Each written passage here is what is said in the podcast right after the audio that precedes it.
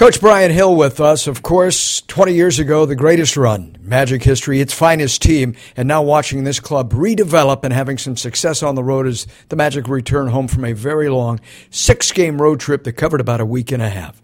Uh, Coach, first of all, they are far more competitive, were on this trip, and they won a couple of basketball games. What has impressed you the most in this stretch, and we've yet to reach Christmas? Well, you can really see the growth in this team, in particular their confidence when they're away from home and, and playing games on the road, where last year they only got four wins. Now they're doing uh, a much better job of executing offensively. They're playing together on a string defensively, and you can see the confidence growing with each and every game. And especially as they get wins on the road, it just they have that feeling now that they can beat anybody at any time. Uh, sometimes you grow the most through pain. We saw them lose a game that they apparently had won. It would have been a stunner over the, the Golden State Warriors. Steph Curry hits that great three. But it seems that, well, if you take out the LA Clipper game when they, they struggled, that, that the team learned a lot about themselves. That, would you say that, that that they learned some lessons in that that they can apply going forward? Well, anytime you play a, a close game against a good team like that, you're you're not happy, obviously, because you lost the basketball game, but you have to pull the positives out of the game and the way they competed and the way they took it right to the wire. And uh, you know, these games have a way of evening out throughout the course of the season. But uh, certainly, it's even though it's a loss, it does help build confidence uh, collectively within your team that you can compete, and especially compete when you're on the road a guy that played huge in that game, filling in for Nick Vucevic, has really taken a major step forward, and that is Kyle O'Quinn. He's become a physical presence, uh, coach in the interior, getting the minutes of an injured Nick Vucevic. Yeah, well, Kyle O'Quinn is an extremely solid player. I, I, think he's giving the Magic a little bit more than what they thought they were going to get originally, especially at the offensive end. But he's a rebounder, he's a good defender, he's a shot blocker.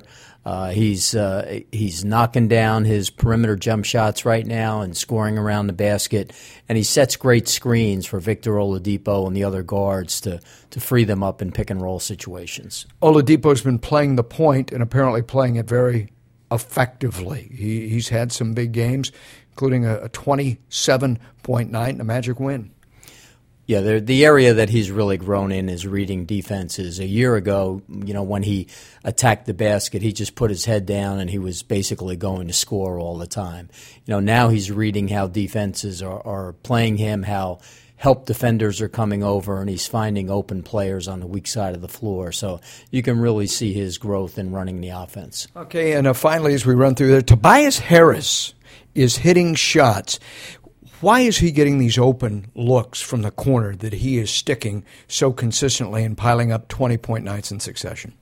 Well, there's a couple different reasons. Number one, he's out there on the floor with Channing Frye, who's also another perimeter shooter, Evan Fournier, who's a perimeter shooter. So now the Magic are spreading defenses out a little bit more, and it's opening up all three of those guys for scoring opportunities. But he's also worked very hard on his shot and is shooting the ball much better from behind the arc, and especially from the corners. This year, over 50% from the corners with. Uh, with his three point shot, where last year he was only about a 27% three point shooter from the corner. So he's obviously put a lot of work into his game. And as I mentioned, the guards are doing a very good job of attacking and, and reading defenses and finding open people. Now, that would include a vet and a kid. Uh, the veteran and Ben Gordon, you had those years in Detroit when you were in the Palace. This is a comeback year for him, coach. Uh, and on this road trip, his veteran presence has really stabilized the second unit. Yeah, I, am really happy for Ben. You know, he's one of the uh, you know the nicest guys you can coach. Uh, he's an incredibly hard worker. Spends an unbelievable amount of time in the gym working on his game. He's had a couple of down years in in Charlotte and Detroit, and it's uh, really good to see him resurrecting his his career so far this year. And uh, wish him nothing but the best. On Wednesday night, they're going to come home and uh, face Randy Wittman and the Washington Wizards. You had Randy as a player; you've known him a long time as a coach. He's done a very nice job, and they've assembled quite a ball club: Wall, Beal, Marcin Gortat in D.C. Yeah, Randy is kind of old school. You know, he did a great job for playing for us uh, in Atlanta when I was under Mike Fratello there, and then I actually had Randy on my staff in Orlando uh, in the 2005-6 season, and he's a very good coach. He's a no-nonsense guy. He stresses defense. Uh, he knows how to communicate with his players, and uh, really happy to see the success that they're having in Washington. Thank you, Coach. Appreciate the insight. Always a pleasure, Paul. Uh, Coach Brian Hill with us, our expert on Fox Sports Florida on the NBA and his profile of the Orlando Magic, who had a very successful road trip and now finally get to return home.